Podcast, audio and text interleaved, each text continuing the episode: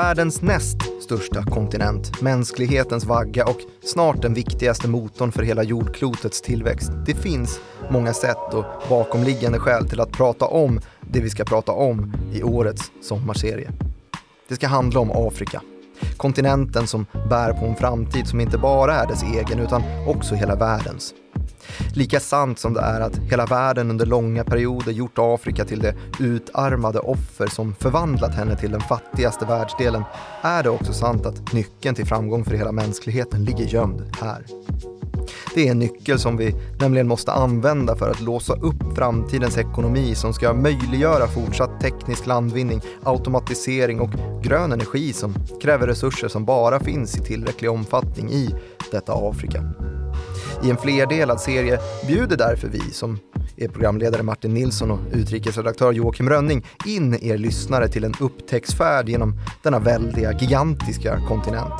Det blir en resa som tar sin början i de första människorna via Nordafrikas urgamla civilisationer och egyptiska faraoner, via den arabiska expansionismen, in i det koloniala mörkret i Kongos djungler och ut igen i frihetskampen.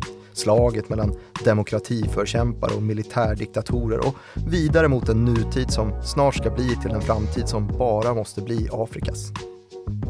I ett avsnitt av denna sommarserie börjar vi från början med en grundlig genomgång av denna kontinent och mänsklighetens historia. Men först av allt tycker jag att du ska berätta om vad det är som ligger bakom det här antagandet om att Afrika är så enormt viktigt just nu, Joakim Rönning. Det ska jag göra.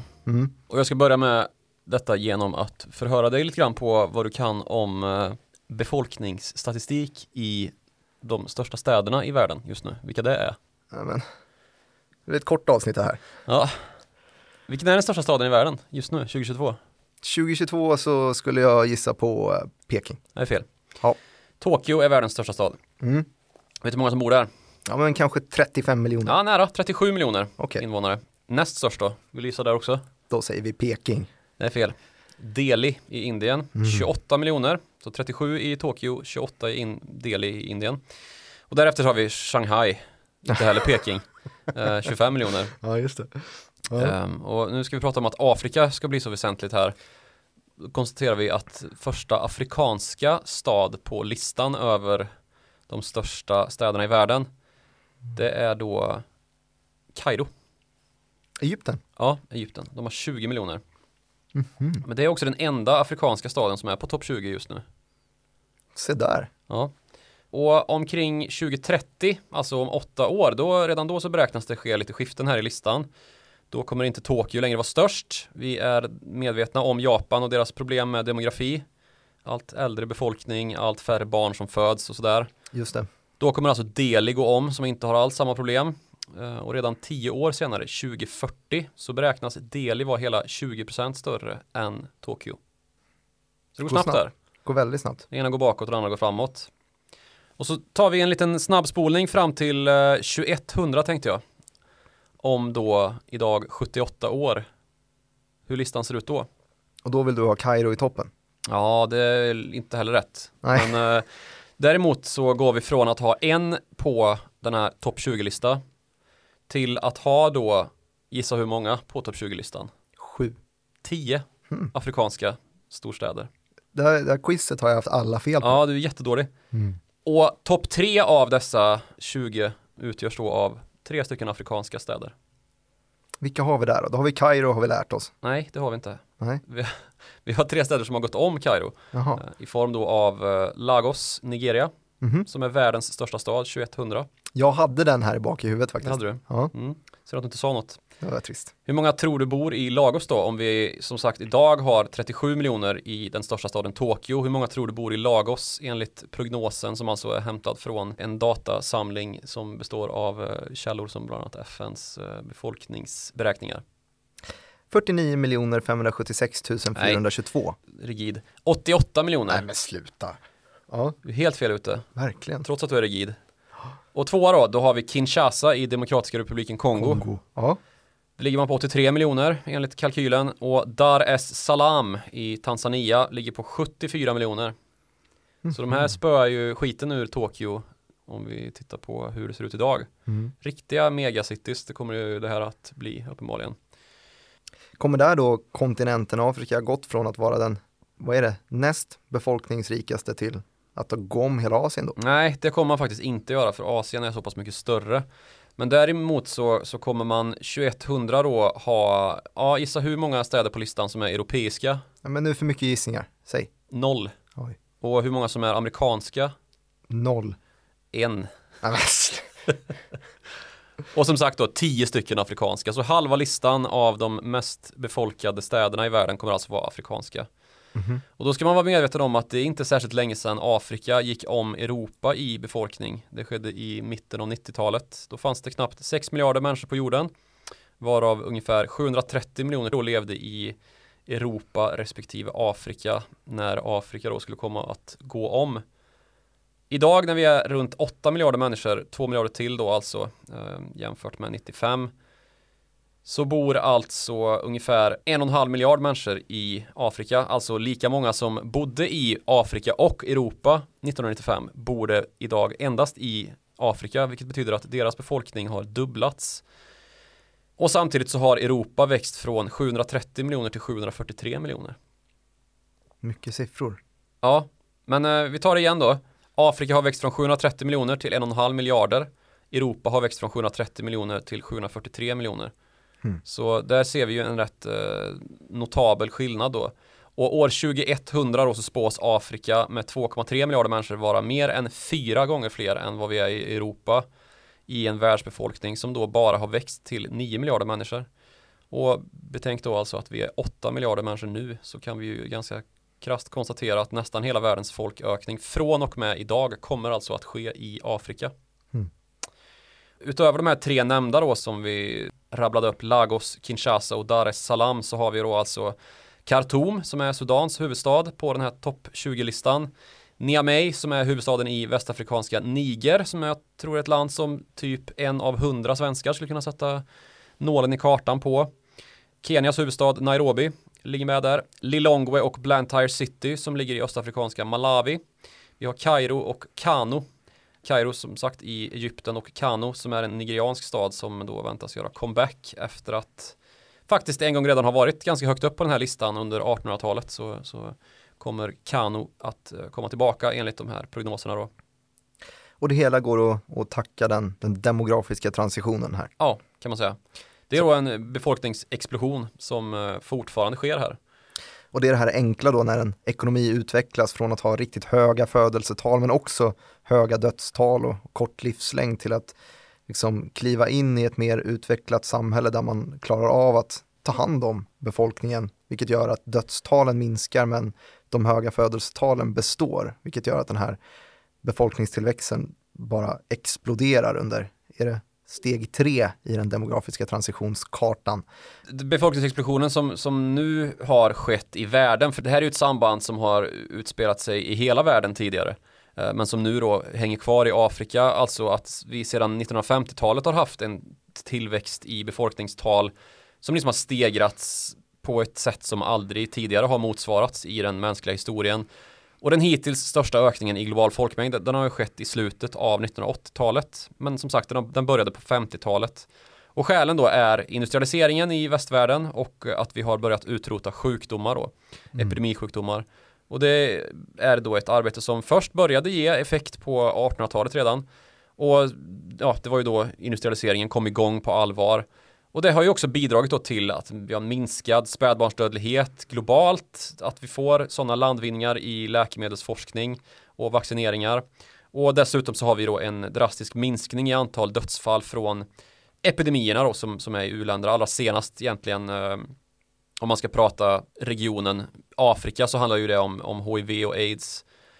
Och sen är ju födelsetalen väldigt viktiga. Över 2 levande födslar i snitt per kvinna leder ju matematiskt till en stadig befolkningstillväxt. Och runt 1950, om man drar tillbaka klockan då till när den här befolkningstillväxten började stegras på det här sättet som vi aldrig har sett tidigare, så var det globala snittfödslotalet omkring 5 barn per kvinna i världen. Mm. Vill du gissa mer? På hur många som den siffran hade sjunkit till år 2000? Från 5. Den globala då? Ja. Och då måste vi alltså då ta med här i beaktningen att västvärlden har landat under två barn per kvinna, medan det fortsatt födas mycket barn i Asien och framförallt mycket barn i Afrika. Mm. Pausmusiken går här nu. 3,3 då som ökning. 2,65. Helvete. Och prognoser som vi nu har då gör gällande att merparten av den här explosionen har skett då, men som sagt inte helt, för prognosen är nu då att befolkningsökningen kommer plana ut någonstans i intervallet 10 och 12 miljarder människor.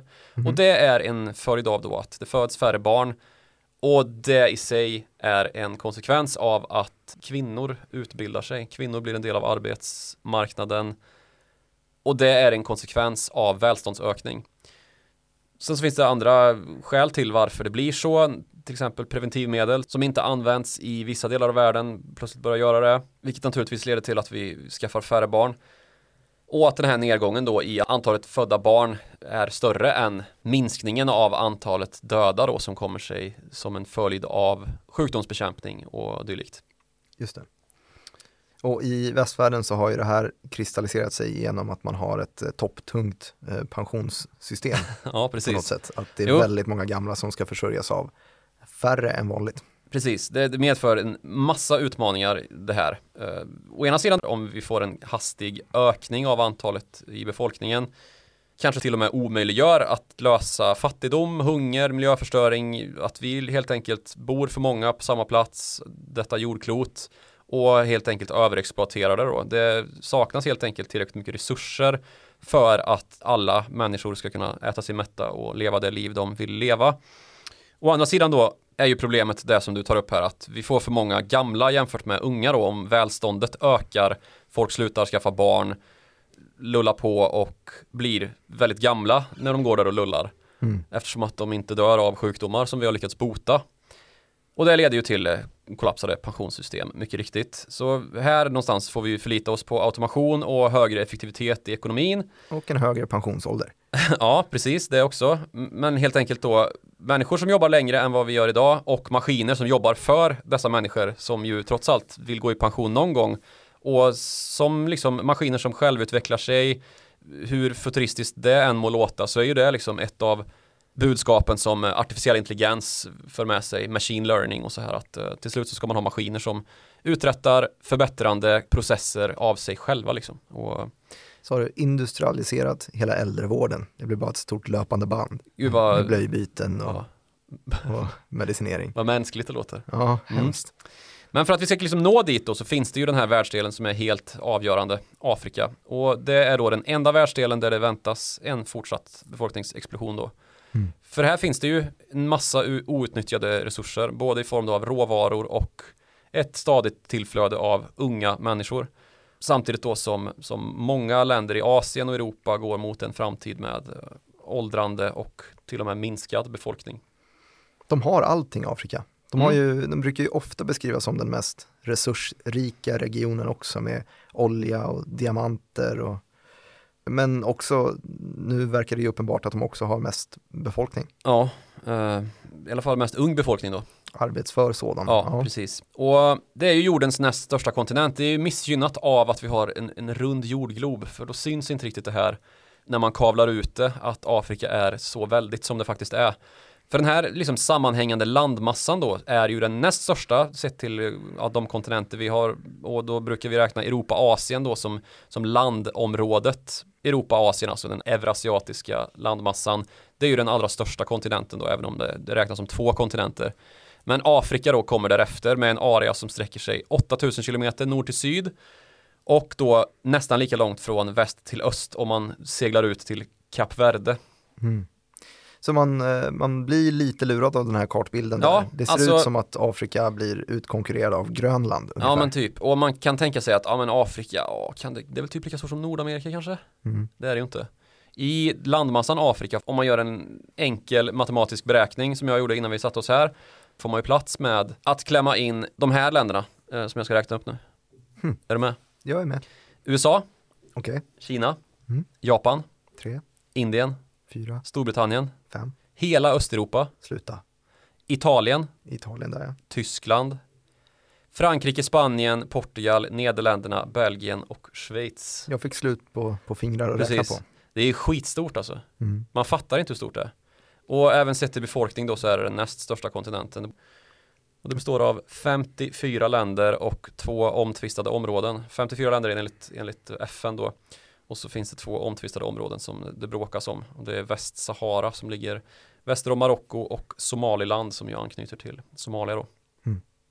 Men kan vi inte återgå till det här att de har så mycket ändå? Naturresurser började jag rabbla upp. Vad beror det på? Ja, men det är ju att man har då ett antal olika landtyper i den här kontinenten som då består av slättland vid kuster med mangroveträsken. Man har berg som sluttar ner i Sahara i nordväst. Vi har de sydliga och östliga högländerna och vi har de nordliga och västliga slättlanden då inklusive Sahara. Och den här kontinenten då är i regel ganska låglänt och trots att det finns väldigt mycket kuststräcka så är den mycket mindre än många andra regioner är. Det lät kanske krångligt. Mm. Men om du tänker dig en kuststräcka så kan den ju vara antingen fördelad på väldigt mycket vikar och så att säga liksom ringla sig längs kartans kant då på landmassan. Eller så kan det vara en ganska rak kust helt enkelt. Afrika är det senare där. Om man jämför med till exempel Norge så har alltså vårt lilla grannland 2/3 av Afrikas kust. Trots att Afrika är en miljard gånger större ungefär. Och det beror ju på då att Norge har extremt djupa hav vid sin kustlinje. Och fjordarna som det ju är världskänt för. Halvöar och land som helt enkelt sträcker sig ut som tungor i havet. Till skillnad då från det här flacka Afrika som till största delen saknar sånt. Mm. Ja, allt det här är väl egentligen kuriosa, men i det här väldiga så finns då alltså ja, men typ allt som behövs för att skapa mänsklig produktion idag. Och då pratar vi ju inte bara liksom det man tänker på först och främst, alltså typ sånt som behövs för att hålla människor igång, mat och sånt, väldigt bördig jord på sina ställen. Det finns också skog, ungefär 1/5 av Afrika består av djungel. Det finns i och utanför djungeln mineraltillgångar. Och ofta ganska så nära dessa mineraltillgångar så finns det också en av de andra allra viktigaste råvarorna, nämligen olja. Mm. Det är alltså en fruktansvärt frodig fauna som existerar här både för mänskligt liv och allt annat liv. Vilket ju naturligtvis gör att det hela går ihop. Det blir ett liksom Edens lustgård för mänskligheten och allt annat levande också i princip. Och på tal om Edens lustgård så är ju Afrika också mänsklighetens vagga. Vilket ju inte är så märkligt utifrån det som nyss beskrevs då.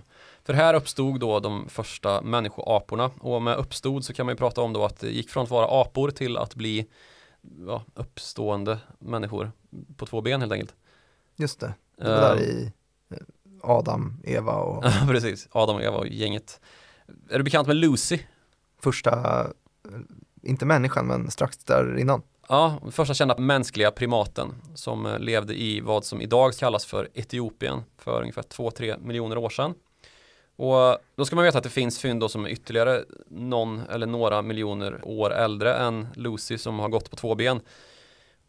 Och Afrika tros ha bebotts av människor i någon form i ungefär 7 miljoner år. Sen så är ju samhällen då, alltså civiliserade samhällen, betydligt yngre, alltså typ 100-150 000 år där man har liksom domesticerat djur, odlat och bedrivit enklare gruvdrift, vilket man vet då för att det finns järn- och verktygstillverkning som upptäckts här i olika områden. Vart i Afrika snackar vi då? Är det Etiopien som Lucy eller?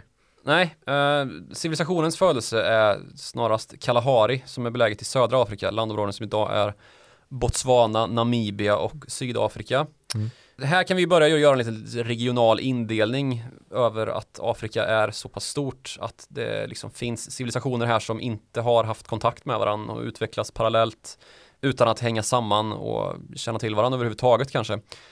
För det är ju så att Afrika delas ju av en mängd olika naturliga barriärer. Det finns bergskedjor och så finns ju framför allt det som är anledningen till att det finns ett Afrika norr om Sahara och ett Afrika syd om Sahara, alltså Sahara. Öken. Ja, precis. Mm. En i princip ogenomtränglig öken då som ju har begränsat kontaktmöjligheterna och gjort då att hela Afrika söder om Sahara varit mytomspunnet för Afrika norr om Sahara och vice versa då. För alla känner ju till gamla Egypten kanske? Mm, faraonerna. Ja, och nya Egypten kanske man känner till? Nej. Nej, men det är också samma... samma ställe. Nya Egypten. Ja. Bara. Ja. Man brukar säga gamla Egypten, och det var när nedre och övre Egypten fogades samman. Och det var 3200 år typ före Kristus. Och sen så kom nya Egypten då i en yngre epok och nådde sin kulmen med start typ 1500 före Kristus. Så det här är ju ett oerhört gammalt rike som har hängt ihop under väldigt lång tid. Och haft tidiga versioner av skattsystem och administration och riktiga ekonomier helt enkelt. Så Egypten är då Afrikas äldsta stat och även en av världens allra äldsta. Vår del av världen så var det ju romare och greker som härjade på den här tiden. Tidiga romare till och med, om man ska prata nya Egypten. Så det här är ju otroligt gamla riken. Vilket gör att man kan ju prata om det ur väldigt många spännande kontexter. Vi ska inte göra det så jättemycket utan mer skumma på ytan lite grann på flera platser här innan vi börjar ägna mer specifika avsnitt åt vart och ett av alla dessa olika fält som går att täcka då i Afrika. Så om vi hastar vidare i historien så kan man nämna det arabiska inflytandet som kom till Nordafrika på 1600-talet. Beduiner som har spridit kultur och religion söderut och främst då i Östafrika, vilket lett till att vi fick den första slavhandeln, och den slavhandel som vi i regel är mindre bekant med än den som skedde på typ med början på 1500-talet och med särskilt hög intensitet på 1800-talet ju, med riktning mot de amerikanska kontinenterna. Men på 1600-talet då, som sagt, den slavhandel som vi inte är lika bekanta med, så skedde då handel och kulturell omvälvning till en stor uppblandning i östra Afrika 1600-talet och framåt. Och det är en betydande anledning till att den här regionen Östafrika fortfarande är väldigt mångfaldig av etniciteter, språk och kulturer, väldigt rörig. Vi vet idag att vi har många flyktingar som kommer härifrån, Somalia, Eritrea, Etiopien. Det har skapat en situation som har varit lätt att utnyttja för västerländska råvarubolag som har velat hänga här nere och dra nytta av den korruption och förfallna statsstyre som har regerat här. Ingen nämnd, ingen glömd. Lundin. Ja, just det. För det europeiska intresset för Afrika har ju funnits nästan lika länge som det har funnits ett arabiskt. Bland annat så finns det konstaterat att vikingar har varit i Afrika.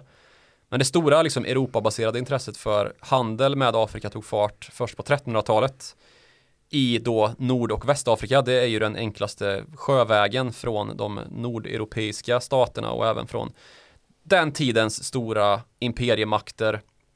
Och Västafrika, då snackar vi Marocko kanske man nådde först. Ja, absolut. Det gjorde man ju. Men om man ska prata Västafrika då, så då handlar det ju om Elfenbenskusten. Ja, just det, alltså upptäcktsresande ner längs Afrikas västkust. Och som sagt då, slavhandeln var ju stor från 1500-talet. Vilka länder var det man tog slavar från mestadels? Snackar vi just Västafrika då? Ja, då ligger nära. Då pratar vi Västafrika. Det är Kongo, det är Ghana, det är Nigeria, det är Benin och det är Togo. Alltså centrala västafrikanska delen kan man väl säga. Alltså människor som skeppades till Nord- och Sydamerika och Västindien och Karibien för att förse socker- och bomullsplantager med arbetskraft. Mm. Så först ut att kolonisera var alltså araberna i östra Afrika, men därefter så kom då européerna, portugiser, spanjorer, nederländare i väst. Innan det tog fart rejält då med britter, fransmän, tyskar, italienare och sedermera framförallt belgare då, som skulle sätta avtryck med sin grymhet i den kapplöpning som uppstod om att lägga beslag på Afrika och deras enorma råvaruresurser och exotiska mångfald. Sen så har väl det här egentligen pågått ända fram till våra dagar, men som allra mest intensivt var det innan, vad ska man säga, krigen, världskrigen. Om man tar då slutet av första världskriget som någon sorts punkt och hämtar lite referens ifrån, så fanns det bara 3 stycken självständiga stater i Afrika när det tog slut då, 1918. Vilka då? Ja, Egypten, Liberia som har lyckats hålla sin frihet. Västafrika, ja, det också, eller hur? Precis. Och Abessinien, abessinska konungariket som idag heter Etiopien, som sen var under kolonialt förtryck från italienare, som det ryktas ju att det var därifrån pizzan kom egentligen. Mm-hmm. Mm. Och det här är då andra änden av Liberia. Ja, det är Östafrika. Det här andra änden av Liberia. Diametralt motsatta sidan av Afrika. Andra änden av Afrika, ja, precis. Det är på Östafrikas horn. Resten av den här väldiga världsdelen var alltså kolonier som tillhörde Europas länder. Men det gick väl ganska fort här också. Från första världskriget tar slut 1918 och så har vi en mellankrigstid och sen så någonstans 1950 så var det väl plötsligt rätt många länder som hade fått sin självständighet. Ja, eller började få i alla fall. För 50- och 60-talet, det var ju befrielsens decennier då. Men det slutade ju också då i katastrof ganska så omgående och ofta. Och det är ju något vi kommer att berätta om i flertal i den här serien. Områden som slitits sönder av rovdrift. Sen så har europeiska överherrar som tillförsett med administration plötsligt ryckt upp, varit krigströtta och administrationströtta, flytt hem och lämnat landet åt sitt öde ungefär. Uppstår ett maktvakuum och upplagt för konflikt. Ja, precis. Och det har ju lett till att man ånyo då har slitit sönder av rovdrift, förslavning och att länder och folk som skulle bli självständiga fick bli det utefter vad maktens män i Europa hade beslutat då om olika gränser där folk av från början vitt skilda etniciteter, kulturer, religioner och språk levde liksom och plötsligt hade fritt fram och försöka diktera villkor. En stor dos av resursernas förbannelse i det här. Absolut. Alltså det att en ekonomi har varit helt under kolonialrike och man har fokuserat hela ekonomin på att utvinna en och samma resurs. Så all utveckling har hamnat på en specifik typ av gruvdrift eller oljeutvinning eller vad det nu kan vara. Och när ekonomin då plötsligt släpps upp igen så blir det att återstarta delarna och den här rikedomen som finns i gruvan, ja, men det mättar ju inte särskilt många munnar och en för stor del av infrastrukturen och ekonomin kretsar kring den så att det helt enkelt fallerar. Ja, precis. Och dessutom då när det oftast blir en diktatur, en militärdiktatur där starkast överlever helt enkelt. En diktator då som är från någon specifik folkgrupp som naturligtvis gynnar sina egna och bedriver etnisk rensning och samtidigt då fortsatt med afrikanska länder nyttjade som spelbrickor i stormaktspolitik då under den här perioden som ju var kalla kriget. Då blev ju konsekvenserna ganska så horribla för Afrika. Och som sagt, vi kommer att prata om flera av de här statsbildningarna som skulle slå sig fria och vad som hände egentligen. För deppigt nog så är det ju i princip så här det har fortsatt då. Diktatur, korruption, människorättsbrott, revolt i den ordningen. Sen en ny diktatur, ny korruption, nya människorättsbrott och ny revolt. Det är lite liksom ledgången i det här. Och än idag så finns det ju en majoritet diktaturer i Afrika. Ja, deppigt, men det finns väl demokratier också? Absolut, det gör det. Det finns ju en demokratisk framväxt som faktiskt har tagit fart. Och det har då möjliggjorts i stor mån på grund av att dysfunktionella politiska program som infördes under den här tiden för att bekämpa fattigdom som uppstått, de har bytts ut mot andra former av stödmedel som endast då får nyttjas i gengäld mot att det sker en demokratisk utveckling då i länder. Sen så är det absolut inte perfekt. Mycket av det här är ju styrt via FN-organ och alla länder i FN är inte demokratier. Sen så har vi IMF också, Internationella valutafonden, som ju om vartannat blir hyllat och hatat. Och Afrika är ju så unikt att det går ju inte att jämföra med någonting annat. Alltså och organiseringen inom Europa är bristfällig. FN som sagt, det är en klubb av alla länder i världen i princip. Och någonting som har varit väldigt bärande för Europa ju i sin efterkrigsframväxt har ju varit den gemenskap och den union som sedermera har kommit på plats då, Europeiska unionen, EU alltså. En sån organisering har man inte lyckats med i Afrika då. Det finns ju en afrikansk union. Precis, det finns det. Men där finns det en helt annan struktur i hur den har upprättats. Det är nämligen mer som ett FN ungefär. Alltså i det att alla afrikanska länder har en plats i Afrikanska unionen. Den är liksom upprättad efter har en territoriell hemvist i Afrika och kallar det för ett land och det är accepterat så får du en plats vid bordet hos Afrikanska unionen. Det blir svårt att ställa krav och utesluta dem. Precis, det finns ju liksom olikt EU som ju faktiskt kräver att man ska ha demokrati och att man ska godta rättsstatens principer.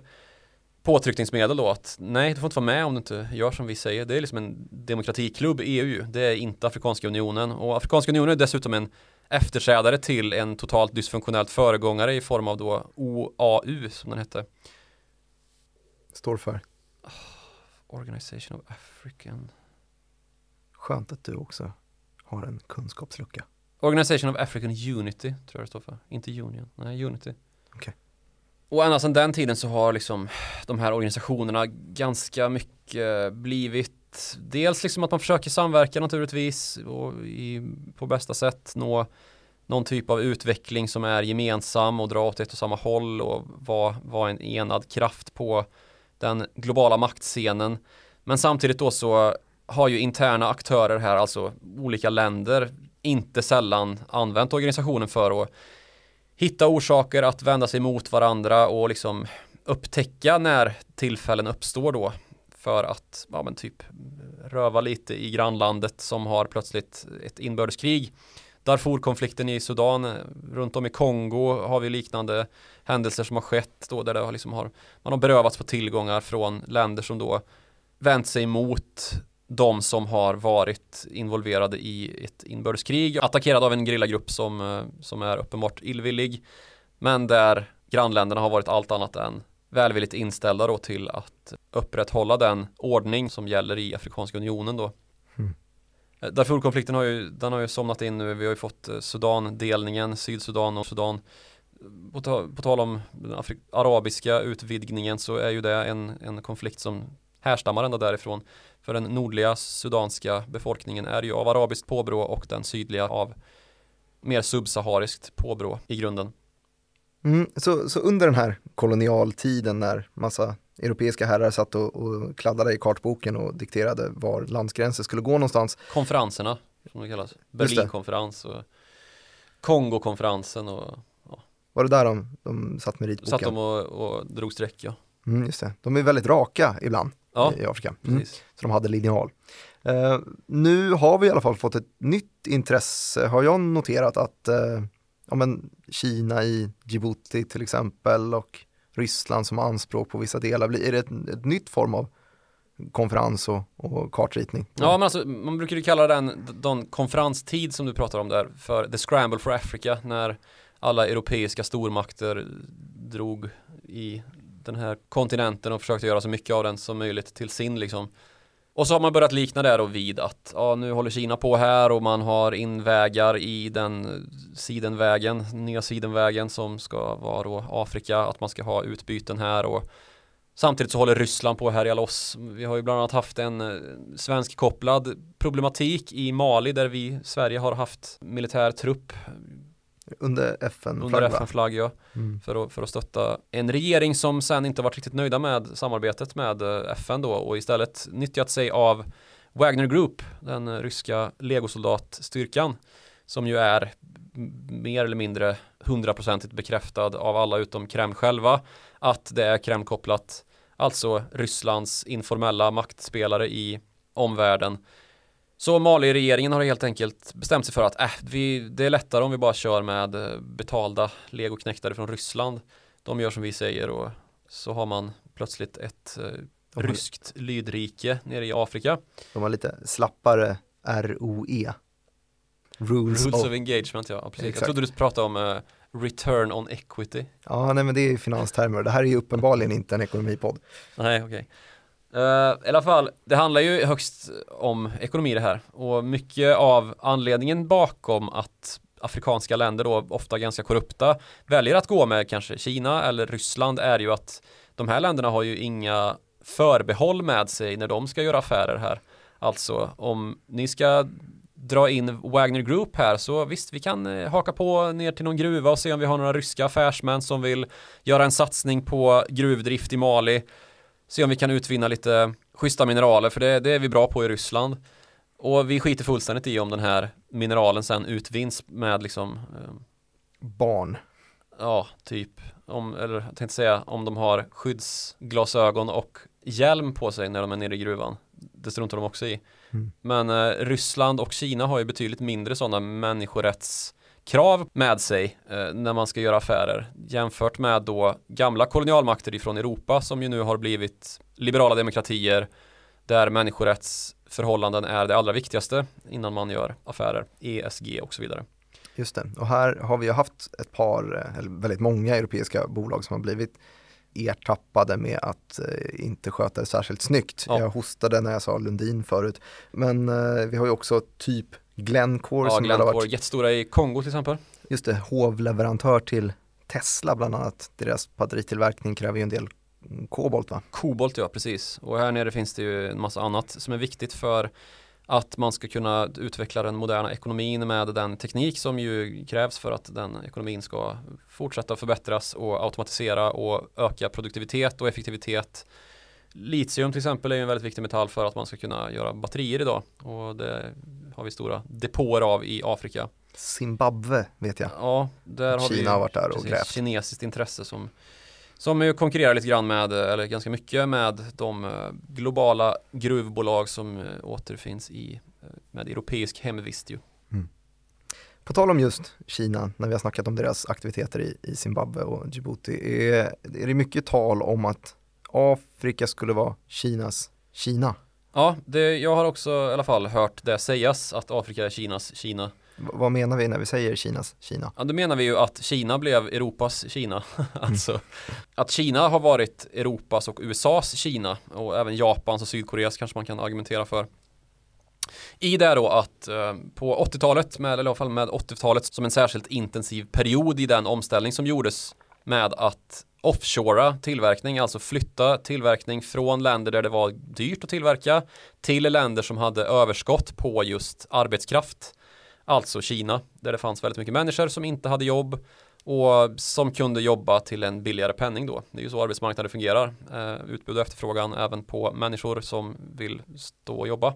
Mm. Och det ledde ju till att företagen då som fanns i USA eller Nordamerika, Europa, Japan, Sydkorea som sagt kunde få högre vinster. Man utökade marginal helt enkelt på att få en billigare tillverkningskostnad.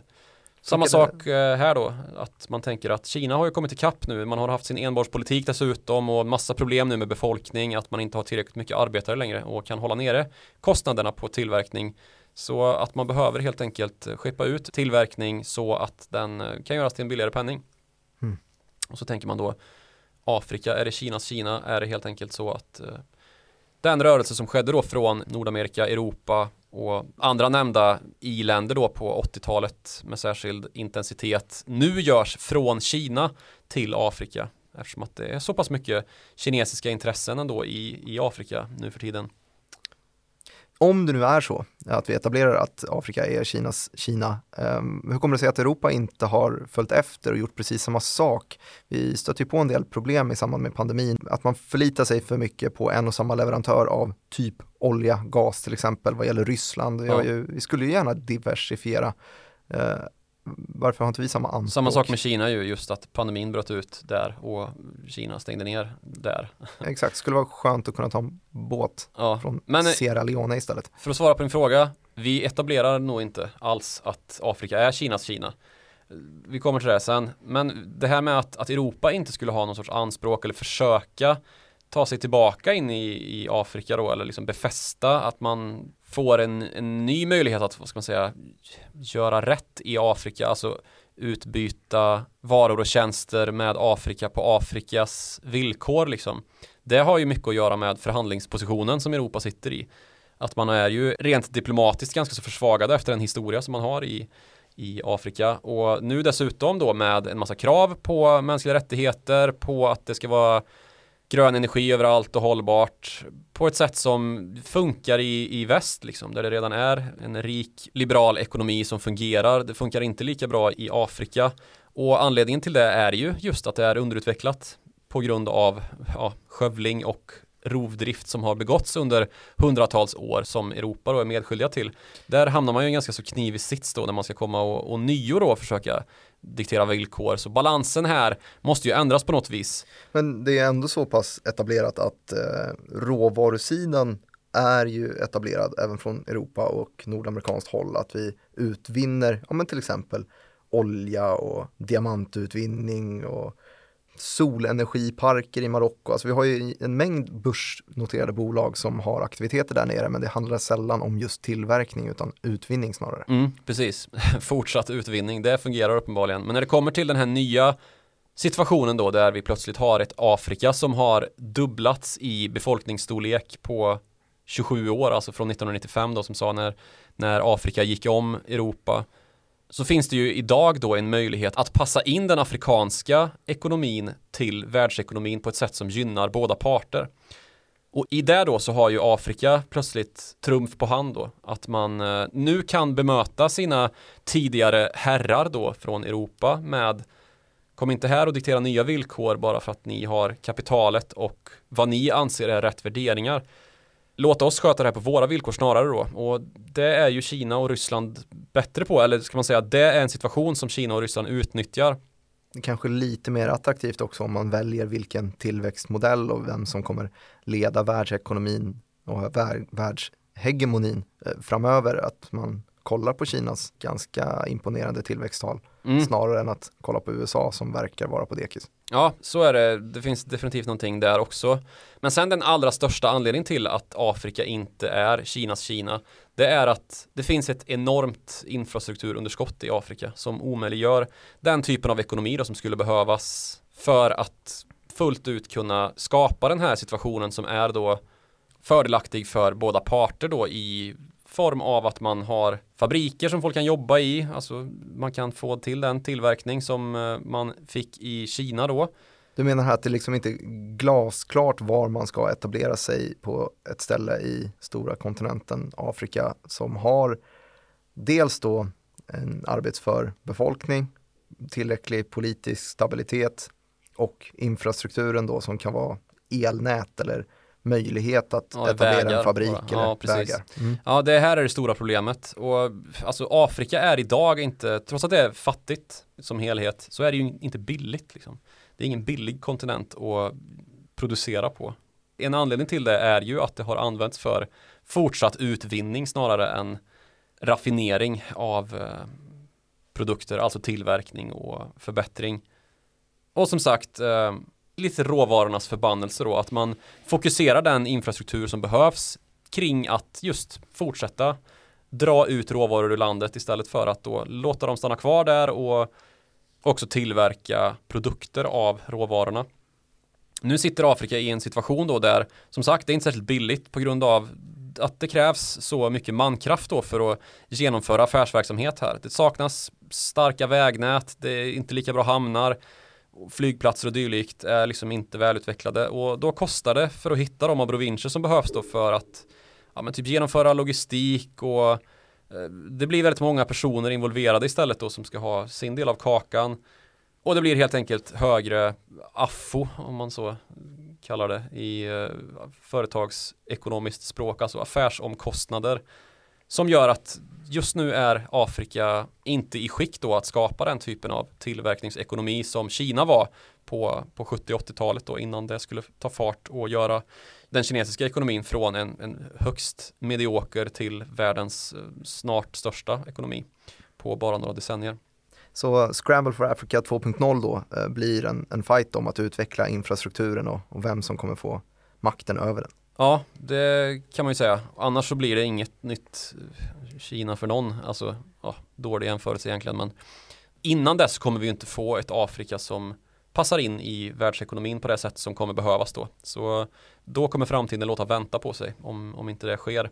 Och att döma av världsekonomins historia så är det ju sådana här saker som händer när det faktiskt behövs. Och det hände i Kina på 70-80-talet, så finns ingen anledning att tro att det inte kommer hända. Men det går med det sagt och konstatera att det absolut inte har hänt hittills. Men samtidigt då, det finns ju tecken på demokratisering av väldigt viktiga regioner, bland annat då Demokratiska republiken Kongo, som har fått sin första egentligt demokratiska president 2018, och att det sker en positiv utveckling i delar av det här enorma, och det ska vi prata en massa mer om. Det här var ju första avsnittet av sommarserien, och framöver kommer vi dyka ner i specifika regioner, specifika problem och förhoppningsvis specifika möjligheter i världens näst största kontinent, som är hemåt drygt 1 miljard människor. Och nu ja. Ja, nu. Du tänker år 2100 när de 3 största städerna med råge är afrikanska. Och dubbelt så stora som den största idag, Tokyo. Alltså 37 miljoner invånare. 3 städer i Afrika kommer att vara dubbelt så stora. Mer än dubbelt så stora. Du får fortsätta med siffror i avsnitt 2 av Follow the Moneys sommarserie som dyker upp om en vecka istället. Du längtar. Ja, och tills dess så kan ni höra av er på followthemoney@direkt.se eller till oss individuellt på Twitter. Joakim Rönning heter han som är utrikesredaktör på byrån och jag heter Direkt Martin.